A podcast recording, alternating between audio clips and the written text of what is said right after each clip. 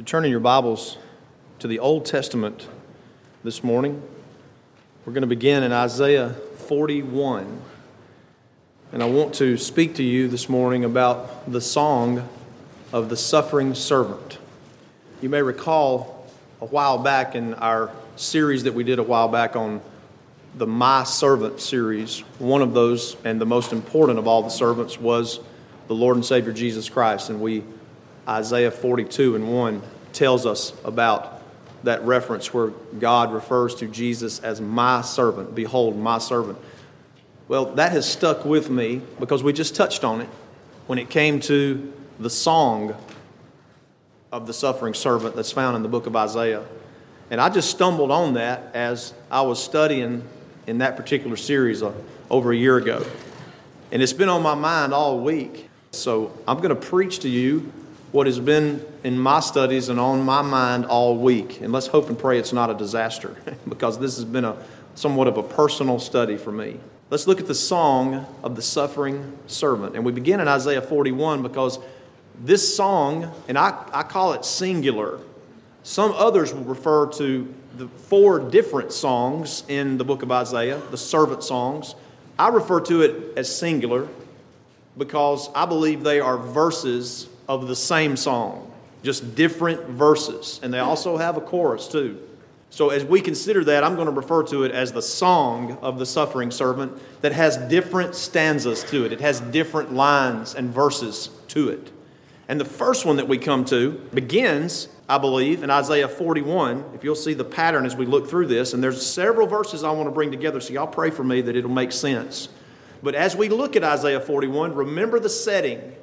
The book of Isaiah, 7, 8, 900, maybe 850 years before Christ, Isaiah has some of the most detailed information about the coming Messiah. And he often refers to the coming Messiah as a king. And towards the end of the chapter, he refers to him as a conqueror.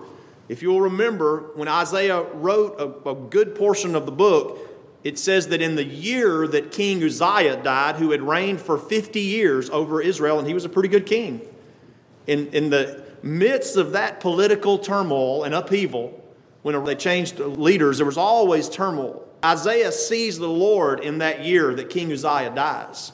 And the book is about the king that's coming. And it also talks later in the book about the conqueror, but set in the middle between the king description and the conqueror description is the mysterious, shadowy figure, the most mysterious figure of the Old Testament that everybody that encountered him was trying to get his name. You check that out sometime when you do a study.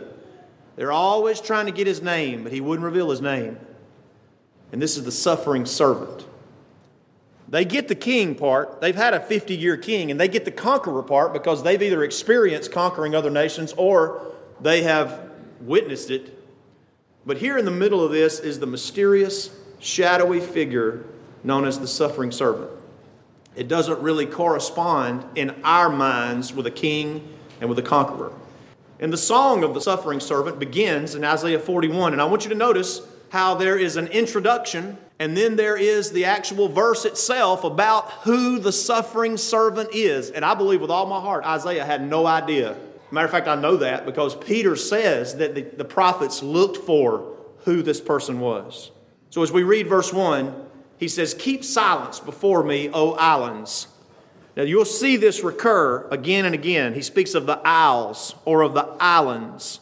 And it is a reference to everyone else besides the nation of Israel. It is an inclusion of people out of every nation beyond just Israel. That's significant because that's how it applies to you today.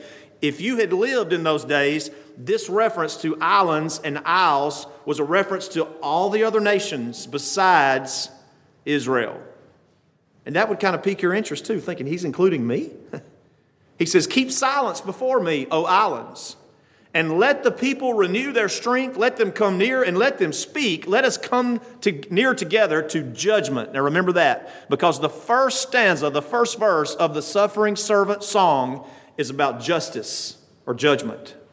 To keep silence means to make no noise. What's given here, if you think about it, if you've ever been to a concert, and before the group or the singer comes out onto stage, You know, a lot of times out in the area outside where the concessions are, they'll blink the lights, you know, to get everybody back in their seats and sit down, get quiet. Of course, you know, some concerts you go to, they're just clapping, clapping, clapping, you know, waiting for the guy or girl, whoever it is, group to come out.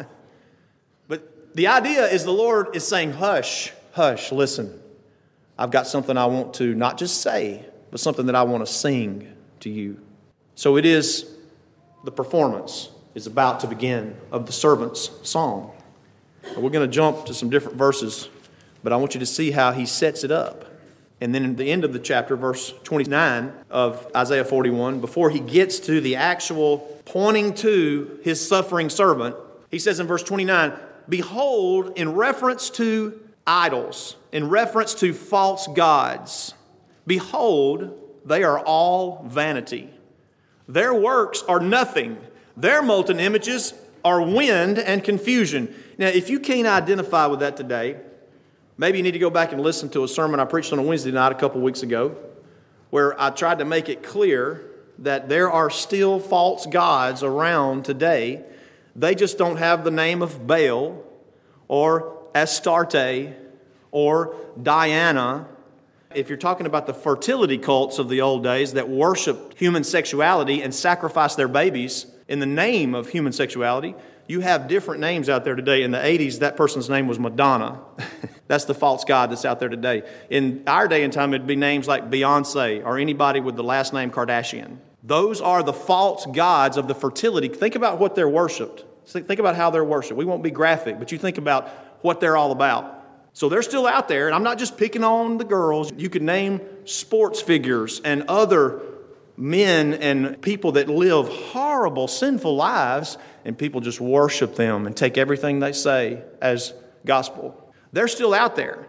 But I can assure you that the most popular NFL star or the most popular NHL star or MLB star or the modern day fertility cult stars that are out there, they will not come to your bedside and comfort you when you are sick. They will not provide to you what God intends for you to have as, as sustenance whenever you are down and depressed and need help. They won't come and comfort you. Matter of fact, if you see them online, they'll just mock you because they look like they're happy and everything's great.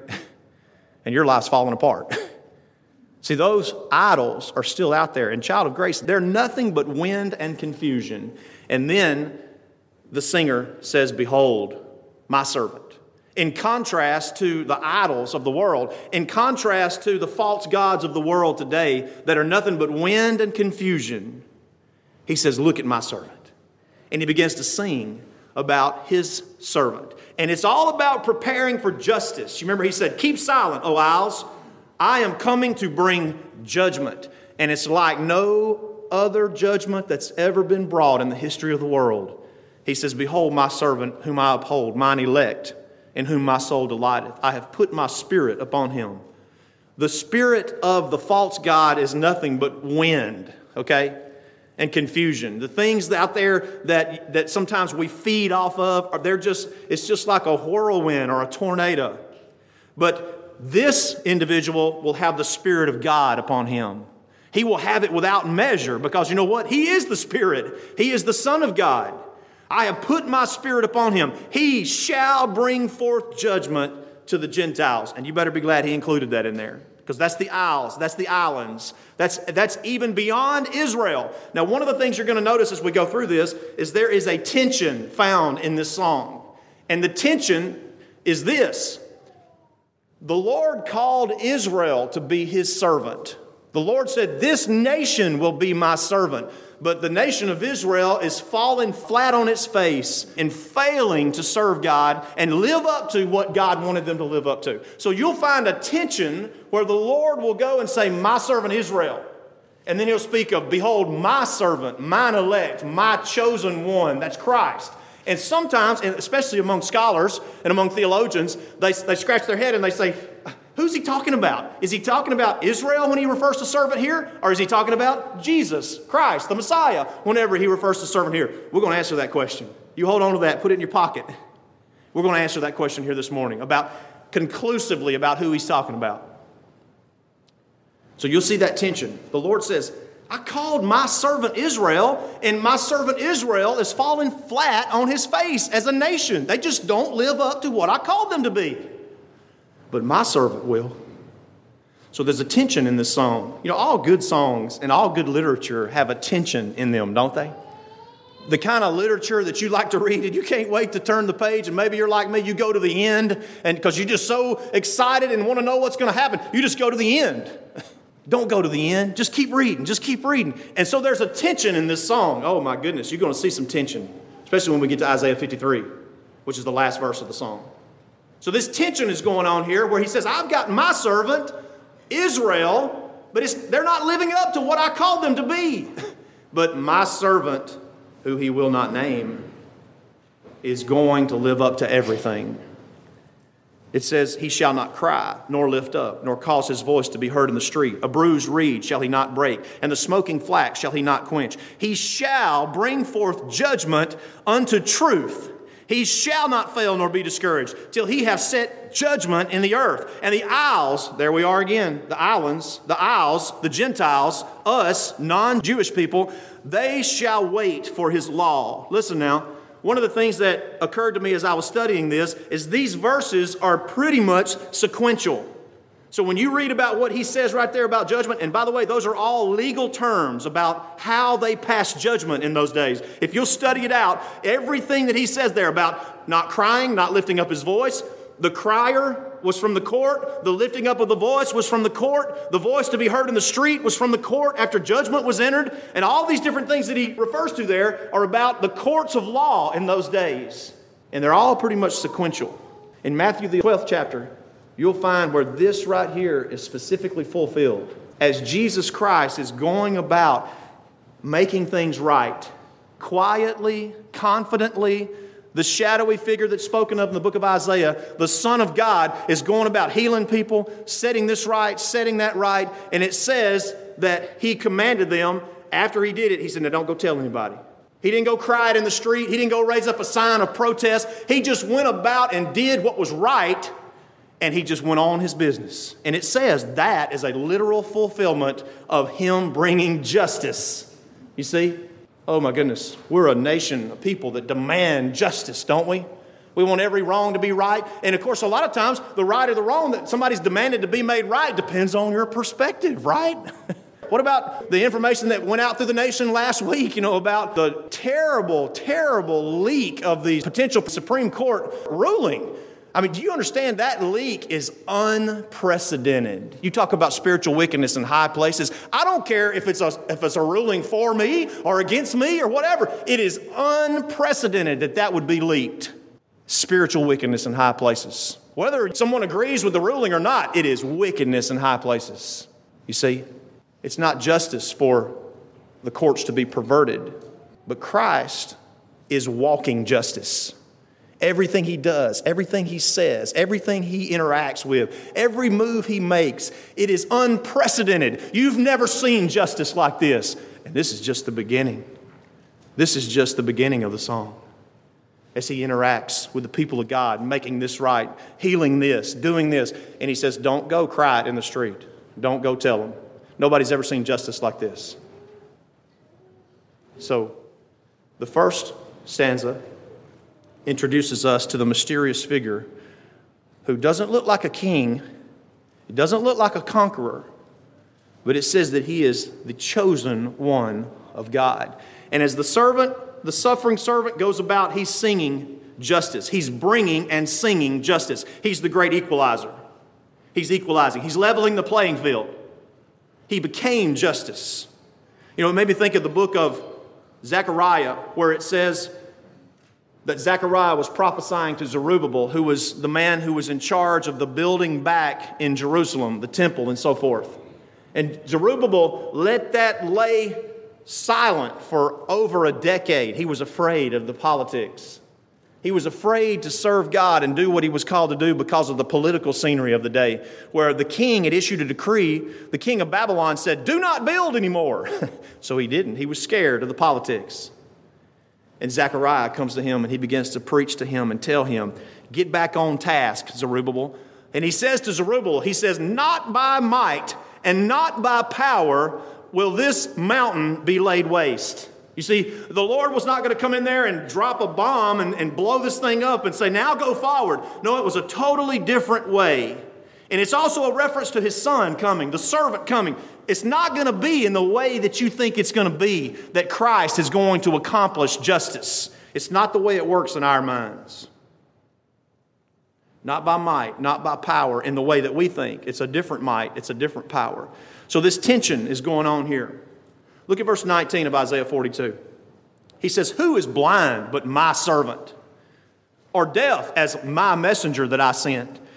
You see, that's the tension there. Is he talking about Israel? Is he talking about Jesus? You see? Right there, I can assure you he's talking about Israel. Verse 22 says, This is a people robbed and spoiled. They are snared in holes, and they are hid in prison houses, and they are for a prey, and none delivereth, for a spoil, and none saith, Restore. You see, Israel is not living up to what it's supposed to be. And can we identify with that? Have you looked in the mirror lately and just said, You know, am I living up to what God expects out of me? We fail all the time, don't we? Aren't you glad this song is here and addresses that tension? Look at verse 10 of Isaiah 42. And by the way, all of these songs, all these stanzas are followed by this. Verse 10 says, Sing unto the Lord a new song. If you behold the servant, you behold the suffering servant, and you see that he will bring justice. Not only did he do it when he came, and did he do it when it came to your sins, but he's coming back one day and he will make all things right. And they say, Sing. if you believe that, you need to sing. Sing unto the Lord a new song, because this is a new thing that He's going to do. 800 years before the Lord comes, and His praise from the end of the earth, ye that go down to the sea, and all that is therein, the isles and the inhabitants thereof. Did you catch that again? He keeps coming back to the isles, and to the islands, and to the Gentiles, to you and me. This is our hope. Even at that time, even 800 years before Christ came, it's our hope. Turn to Isaiah 49, the second stanza of the song. He says in Isaiah 49 and verse 1 Listen, O isles. There he is again. He said, Keep silence, islands. Now he says, Listen, O isles. The second verse is about to begin. If you want to think about it in terms of a play, you know, the second act, you've gone out, you've got your concessions. Now the second act is about to begin. The lights are blinking. Time to get back in your seat. Time to pay attention to the singer of the song. Listen, O isles, unto me, and hearken, ye people from far. The Lord hath called me from the womb. From the bowels of my mother hath he made mention of my name. And he hath made my mouth like a sharp sword. Who is this? In the shadow of his hand hath he hid me and made me a polished shaft. In his quiver hath he hid me. He's referring to the Son of God who was a polished shaft, like an arrow that the Lord would set as his mark one day and pull and it would not miss. He's singing about and giving us more information about the suffering servant. This is the setup for the second song. If you see in verse 3, it says, He said unto me, Thou art my servant, O Israel, in whom I will be glorified. Now, wait a minute. Here we go. That tension is there again. He's referring to my servant Israel. Then I said, I have labored in vain. I have spent my strength for naught and in vain. Yet surely my judgment is with the Lord, and my work with my God. And now saith the Lord that formed me from the womb to be his servant to bring Jacob again to him. That's Israel. Jacob is Israel. Though Israel be not gathered, here's the tension, yet shall I be glorious in the eyes of the Lord, and my God shall be my strength. And he said, It is a light thing that thou shouldest be my servant to raise up the tribes of Jacob, to restore the preserved of Israel. I will also give thee for a light to the Gentiles. That's a reference in the New Testament, by the way that thou mayest be my salvation unto the end of the earth. Thus saith the Lord. And here the verse comes clear. He names who this is. He doesn't give him the name Jesus Christ, but he begins to give more information about how this servant is going to bring justice. Thus saith the Lord, the Redeemer of Israel, and his Holy One, to him whom man despiseth, to him whom the nation abhorreth. This guy would be hated. He would be laughed at. He would be mocked. To a servant of rulers, kings shall see and arise, princes also shall worship, because of the Lord that is faithful and the Holy One of Israel, and he shall choose thee. He begins to give more information about his servant. Notice it says that he would raise up the tribes of Jacob. Verse 6 It says it would be a swift rising, according to that, and restore the preserved of Israel, and the ransomed would be restored. And notice, you say, how's he going to do this? It sounds like something that in the Old Testament that they were familiar with. It sounds like the kinsman redeemer who would come and buy back that which had been lost by his kin. That's exactly what he's talking about. The word redeemer is the Old Testament word for the kinsman redeemer. It's the Hebrew word goel. I was trying to figure out how to pronounce that for y'all. I think in the past maybe I've called it Gaal, G A A L, but I thought, you know, an easy to understand pronunciation, which to me just makes even more sense. So it's my pronunciation, is Goel. El is God. Go. you know what that means. So here comes the kinsman redeemer. He's going to go. He is the one that will go, and it is God, Jehovah, and He will redeem His people. See? God is giving them more information as the song goes on. Have you ever got a song, and I hope it's not some corrupt, horrible song, but have you ever got a song that just kept you hanging on every, every little bit of it? You just, you just, what's the next verse going to say? None of y'all are going to like this song, but it's, it's one of my favorites, The Wreck of the Edmund Fitzgerald by Gordon Lightfoot. Some of you are going, uh huh, and some of you are going, what did he say? That song, I've listened to it a thousand times, and it just keeps me hanging on. It's about the true story of a wreck of a ship, and I just listen and I think, oh, I mean, I'm gonna hear a little bit more this time. You ever had a song like that? You just, the old Tom T. Hall song, Tom T. Hall wrote that said, This song is driving me crazy. I wanna hear it again. You ever had a song like that? You just couldn't get it out of your head? Here is God singing about his Goel, his kinsman redeemer. Now, look at verse 8. There's a really strong clue given here about what the kinsman redeemer is going to do. Thus saith the Lord, in an acceptable time have I heard thee. That's reference in the New Testament, by the way. And in a day of salvation have I helped thee. And I will preserve thee, and watch this now, and give thee for a covenant of the people. Give thee for a covenant. He didn't say, I will make a covenant, which he did, but he, he says of the kinsman redeemer, he says, I will give the kinsman redeemer for a covenant. You catch that? That's a big clue right there. If you look at the definition of it, it is a reference to how in the Oriental law, when they would make a covenant, and some of you who read the book of Genesis will recall this, when God came to Abraham and in the darkness of the night, it says that God came there and set the pieces of an animal that had been torn in two, and he set it on one side and he set it on the other side, and Abraham was in the middle, and God walked between the pieces of the torn animal.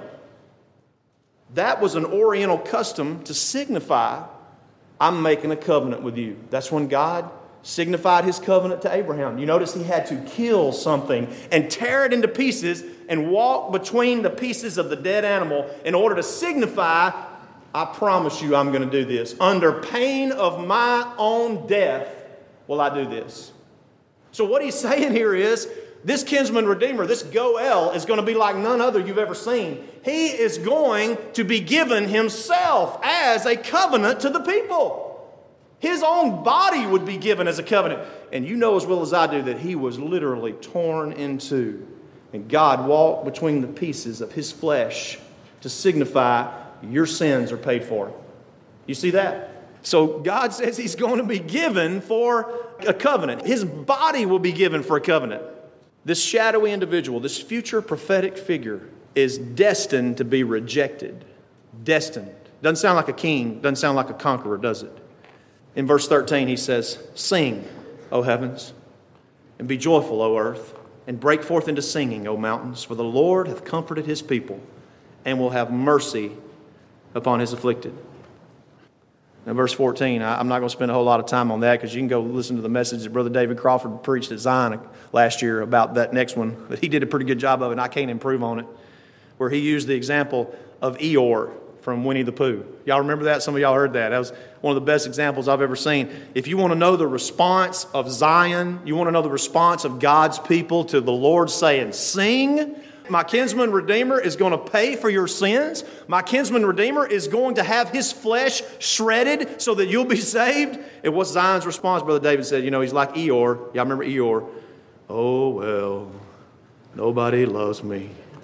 Zion said, the Lord hath forsaken me, and the Lord hath forgotten me, just like Eeyore. If you can't identify with that, then obviously you've never seen Winnie the Pooh. But that's how we are. God gives us the best news that you could ever have. And we just kind of go, oh, well, that sounds pretty good. I'll just keep on going like things are going, keep my head down. That's one of the reasons he says, Lift up your heads, O isles, look up to the heavens. This redemption is coming to you from on high, and the kinsman redeemer is coming. This shadowy figure will come. This is a song of the obedience of the kinsman redeemer. He is going to obey at all costs, even when they reject him. Isaiah 50, the next verse. The Lord says, Thus saith the Lord, Where is the bill of your mother's divorcement, whom I have put away?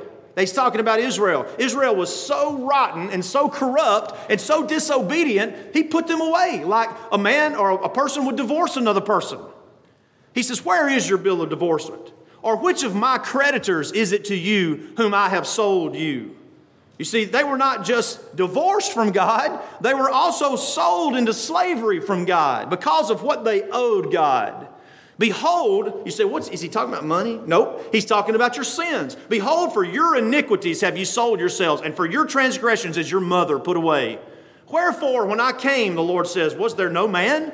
When I called, was there none to answer? Is my hand shortened at all that it cannot redeem? Or have I no power to deliver? Behold, at my rebuke I dry up the sea. I make the rivers a wilderness. Their fish stinketh, because there is no water, and dieth for thirst. I clothe the heavens with blackness, and I make sackcloth their covering. The Lord God hath given me. Here's the servant singing now. The shadowy servant himself is singing. The Lord God hath given me the tongue of the learned, that I should know how to speak a word in season to him that is weary. Don't you love being around somebody like that? You ever been around somebody, you know, when you were down and they just said something that just, even if they weren't being mean or ugly, they just said something insensitive. And of course, your mind thinks, well, immediately, oh boy, they're against me. Most of the time, people say stuff, they're just being insensitive. They may not know what's going on in your life or your mind. Isn't it good to know that the Goel, the kinsman redeemer, knows exactly what you need at the exact moment that you need it. I tell you, I want to try to conform myself as a minister to be able to know what's going on with you, so I won't say something insensitive to you. I want to say something in love. That's the way we ought to be with each other. But most of the time, we're too busy thinking about ourselves to think about what's going on with somebody else, right? It says, He wakeneth morning by morning. He wakeneth mine ear to hear as to learn. The Lord God hath opened mine ear, and I was not rebellious. I didn't turn back away. Watch what he says. Neither turned away back. I gave my back to the smiters, and my cheeks to them that plucked off the hair. I hid not my face from shame and spitting. What's that a reference to? You know what it's a reference to the kinsman redeemer is singing about what he is going to do. So I didn't turn back, I gave my back for your sins. For the Lord God will help me. Therefore shall I not be confounded. Therefore have I set my face like a flint. There you go in the book of Luke. It says that he set his face to go to Jerusalem and none could deter him. You see, the kinsman redeemer is singing his song, and it's a song of suffering. But praise be to God for the joy that is set before him. He is enduring this. He will endure this. He has endured this. He set his face like a flint. This verse right here has to do with the resolve of the Lord. He said, I don't care how bad they smite my back. I don't care that they pluck the, the hair out of my beard. He says, I'm going to go and do what I've been sent to do. Look at verse 10. Who is among you that feareth the Lord? Uh, it's kind of interesting right there. He's been saying, sing, sing, sing. And here he turns to the audience and he says, Who among you is getting this? Who sees the suffering servant song and understand as a Gentile or as a Jewish person that he is singing about paying for your sins? Who is among you that feareth the Lord, that obeyeth the voice of his servant, that walketh in darkness and hath no light? Let him trust in the name of the Lord and stay upon his God. And the final song, final verse of the song is begins in Isaiah. We have to hit Isaiah 51 in verse 5 where it says, The isles, my righteousness is near, my salvation is gone forth, mine arm shall judge the people. The isles shall wait upon me. There it is again. The islands the people out of every kindred and tribe and tongue and nation, the scattered islands out there of nations in the world, of which I have a people out of every single one, they shall wait upon me. Their salvation is near. in Isaiah 52 and 1. Doesn't this sound familiar? Awake, awake. Awake and put on thy strength, O Zion. Put on thy beautiful garments, O Jerusalem, the holy city. For henceforth there shall no more come into thee the uncircumcised and unclean. This is like the song is reaching a fever pitch. Awake, he says, the song here that we sing so often. Awake, awake, and sing the blessed story. Awake, awake, and let your songs of praise arise. Awake, awake, the earth is full of glory, and light is beaming from the radiant skies. The rocks and rills, the vales and hills resound with gladness. All nature joins to sing the triumph song. The Lord Jehovah reigns. You want to know where the writer got that from? He got it from right there. Awake, he says, O bells of joy and gladness. Repeat, repeat anew the story o'er again, till all the earth shall lose its weight of sadness and shout anew the glorious refrain. With angels in the heights sing of the great salvation, he rested from the hand of sin and death. That's what the, the songwriter is doing there. Awake, wake up from our slumber. The Apostle Paul said in the New Testament, How could we be sleeping as children of God when you see clearly the suffering servant redeemer, the kinsman, the Goel of God has gone and he has accomplished what he has done? He's not trying, he's not wishing, he's not wanting, he has already finished your salvation. And we go, Oh, that's great. I'm so glad to know that. Oh, I'm so scared. I'm scared. Who's going to be the next president? What are they going to do? Are they going to overturn Roe? Are they going to put the right senator in? Oh, goodness. What are we going to do? We're going to awake. That's what we're going to do. And stop looking at all of this mess around and start looking up to where the king, the conqueror, the kinsman redeemer smiles upon you at this moment. Awake, he says, awake. It's reaching a fever pitch here. And it's leading up to something. Let's move on. This is the heart of the song. Look at verse 13 of chapter 52. He says, Behold, my servant. You know, the chapter breaks can kind of throw you off sometimes. I don't believe the chapter break belong there where chapter 53 is, but that's okay. I'll, talk to the translators about that when I get to heaven. But anyway, it says in verse 13, Behold, my servant shall deal prudently. He shall be exalted and extolled and be very high. As many were astonished or astonished at thee. His visage was so marred more than any man, and his form more than the sons of men. So shall he sprinkle many nations. The kings shall shut their mouths at him. For that which had not been told them shall they see, and that which they had not heard shall they consider. What poetic language. I tell you, the singer, God Himself, the songwriter, is outdoing himself, and he's about to get even better. when I saw that there about his, his visions was so marred, last night we were sitting at the table eating with Brother Buddy Abernathy and his wife, Sister Tina, and we were talking about the zombie gnat attack that I had on my face a few weeks ago. Y'all wondered why I wore my glasses the whole time? Because I looked like I'd been in a prize fight, somebody just beating me up. I showed a picture to Brother Buddy, and he said, I don't even recognize you, Brother Tim. My visage was so marred by those zombie gnats. I don't know what happened. but all weekend it just kept swelling and swelling. Listen, that is nothing compared to what the Son of God went through. You could not recognize him. There's no prize fighter in the world who has been beat to a pulp. There's no person on the planet that has ever suffered like our Savior has. And his visage was marred. You could not recognize who this man was because they pummeled him and he was completely innocent. You talk about justice. He said, We demand justice. Oh, I demand justice for Christ. How is the innocent one going to suffer and pay for the sins of wicked, vile, corrupt people like us? Oh, you better be careful when you go demanding justice for yourself. At least don't ever demand justice before the Lord. You don't want justice, you want mercy. you see?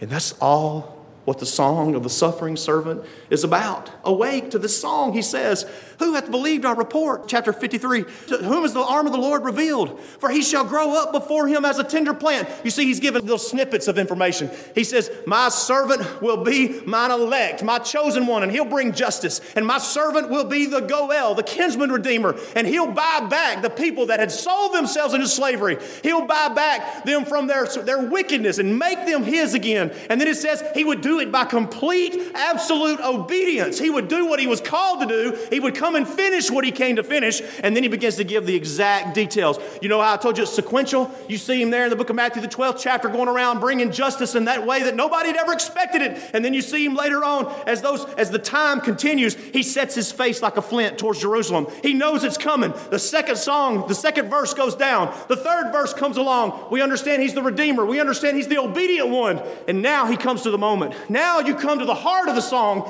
Now you come to the heart of God himself. Who had believed this? Who could believe that God, the King, the conqueror, would subject himself to such foolishness that we would look at from a natural standpoint? Oh, but child of grace, it wasn't foolishness. He shall grow up before him as a tender plant, and as a root out of a dry ground. He hath no form nor comeliness. He doesn't look like Brad Pitt. He doesn't look like all of these other people out there that are polished and perfect. He looks just like an ordinary Jewish man. He's not some Hollywood groomed Hollywood star who's perfectly coiffed in every way that they present themselves online. He's just an ordinary looking person, just like you and me. Why do you think they had to have Judas come and point him out among the apostles? Because you could not see him standing out by his features.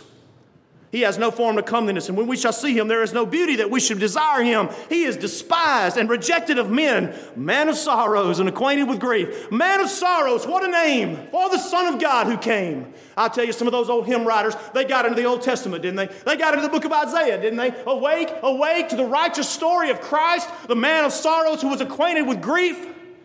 It says he is despised and rejected of men, a man of sorrows and acquainted with grief, and we hid, as it were, our faces from him. We were so embarrassed by his presence that we hid ourselves from him. Don't ever say, well, if I'd have been there, you know, I'd have done different. Oh, you, you would have hid your face from him as he hung there on the cross. You would have hid his fa- your face from him and ran scared like Peter did and denied him.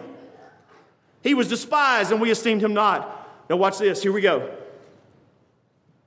And we begin to see how the tension is resolved. The, the servant of God, Israel, has flunked out of school. the servant of God, Israel, has failed in every way.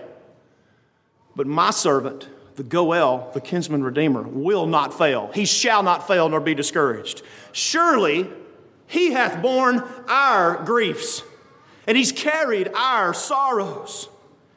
Have you ever grieved? Have you ever sorrowed over the loss of a loved one? Have you ever sorrowed over the loss of anything? I tell you, as he went up to Calvary's rugged brow there that day, he bore your sorrows. Your sorrows have been borne by the Son of God. Your sorrows have been carried, and your griefs, where you feel grieved at times, the things that happen in life, he carried your griefs, and they are gone. It is as if they never existed because he carried them. Surely he hath borne our griefs and carried our sorrows, yet we did esteem him. We esteemed him stricken and smitten of God. That guy must be cursed of God in order to go through this. Well, in a sense, he was cursed of God, but it was not because of anything he did, it's because of what you did. He was wounded for our transgressions. He was bruised for our iniquities. The chastisement of our peace was upon him, and by his stripes, with his stripes, we are healed. All we like sheep have gone astray. We have turned everyone to his own way, and the Lord hath laid on him the iniquity of us all. Isn't that beautiful? What a song to sing. What a song of triumph. What a song of sorrow. He was oppressed and he was afflicted, yet he opened not his mouth. He is brought as a lamb to the slaughter, and as a sheep before her shearers is dumb, so he openeth not his mouth. By the way, I failed to mention this. You may have figured it out. This is the Father singing. The Father is singing and has written this number one eternal hit song that will sound and resound through the annals of glory for all of eternity. And he wrote it about what he witnessed there when his son went to the cross and paid for your sins and my sins. The Father is singing about what's going on.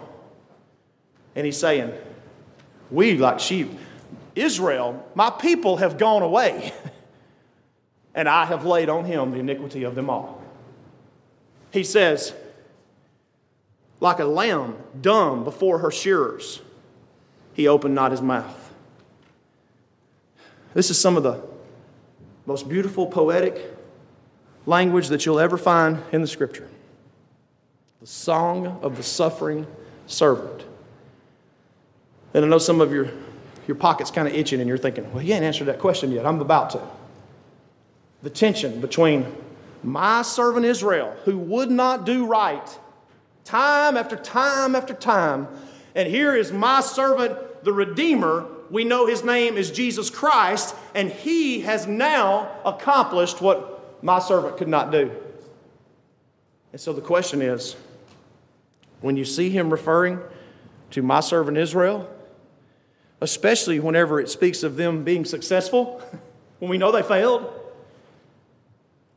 when we see him referring to my servant Israel, is he referring to Israel or is he referring to Jesus? Here's the answer yes. Yes. Did you catch it? Is he referring to my servant Israel or is he referring to my servant Jesus? Yes. He's referring to them both. And here's how. I want to thank Elizabeth for bringing this to my attention last week. I don't know much about lambs and raising lambs and sheep, but I did do a little research on this after she shared her devotion with me. And in lambing, which is what they call it, when lambs are born, and this is accurate even today, even to this day, I just researched it. But when lambs are born, sometimes a baby lamb will perish, will die. And the mother sheep, the ewe, she will not take another lamb. The smell, the feel, unless something happens, she will not take. If you had another lamb whose mother died or a mother had twins, and you want to put that lamb with this you who lost her little lamb to death.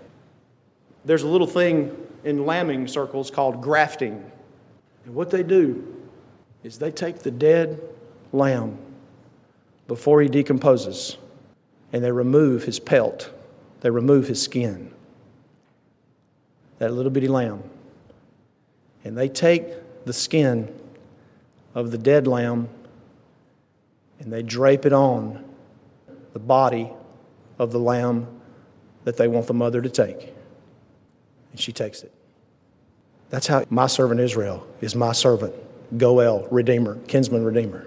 The broken body of Jesus Christ, the flesh of Christ, was superimposed upon the people of God. So when God looks at you, he sees the flesh of his son, and you are his. You know what he also sees? He sees that the flesh of his son has paid for the sins of that little lamb.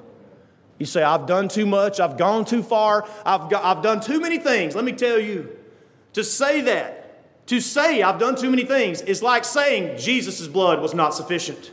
I tell you, child of grace, you have done too many things. I have done too many things. I look back in my life and I think about, I sometimes remember something I did from high school or something that I did later on or something I did last week and I think, oh my goodness, did I repent of that? Oh my goodness, I don't, I hadn't thought about that in years. I wish I could call that person. Y'all heard me tell a terrible story a few weeks ago of what I said to that poor boy in seventh grade who didn't even do that, that I'd said that he did. I wish I could just take him and just say, I'm sorry, I'm so sorry I said that. I'm sorry of the putridness of my mouth. I'm sorry for the actions that I've committed. I'm sorry for the days that I don't wake up and, and see the suffering Savior risen in glory. I'm sorry for all those things that I did. I'm not good enough. I never will be good enough. I can't approach to Him. But the Lamb's skin, the Lamb's blood has covered me and it's covered you. Praise be to God. Awake to righteousness. By the way, it says in Isaiah 54 and 1 because of what the suffering servant has done because he's taken your sins and he's paid for them. He says, Sing, O barren, sing those that did not bear. Break forth into singing and cry aloud, thou that didst not travail with child, for there are more children of the desolate than the children of the married wife, saith the Lord. Every time in the song of the suffering servant, he says, Listen up, I want to tell you about my son. I want to tell you what he's going to do. He's going to come and he's going to be like no other. He's going to bring justice like no other. He's going to come and redeem like no other. He's going to be obedient like no other. And the way he's going to do it is he's going to go to Calvary and he is going to take your sins, your sorrows, your griefs upon him and pay for it. And in his death, he goes to the throne of God and says, I've done it. I'm here. I've got the proof. I paid for Tim's sins. I paid for Luke's sins. I paid for filling your name. I paid for their sins. And the Lord said, I accept. It's over. Your sins have been paid for forever. Awake to that. That makes you want to get out of bed on Monday morning. That makes you want to go out and tell people about what the Lord has done for you. Awake to the suffering servant song and sing. Sing. Notice how he says, Here's my verse. Now you sing. sing, O barren. Oh, I tell you what, that is most likely the greatest song ever written, and it's going to be sung for all eternity. Child of grace, my voice is gone.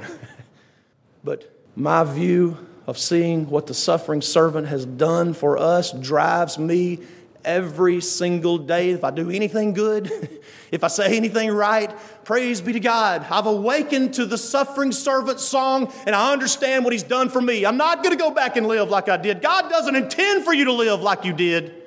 God intends for you to live for Him in honor and in glory of the suffering servant. Are we brave enough to look in the mirror and say, He died for me? He paid for my foolishness. And I don't have to get it right to get to heaven. Praise God. You don't have to get it right. He got it right. But it wouldn't hurt to try to get some things right here and now. and the most right thing that you can do, if you hear the song of the suffering servant, is you can come down the aisle if you haven't made that public profession. And you can say, I have no righteousness of my own.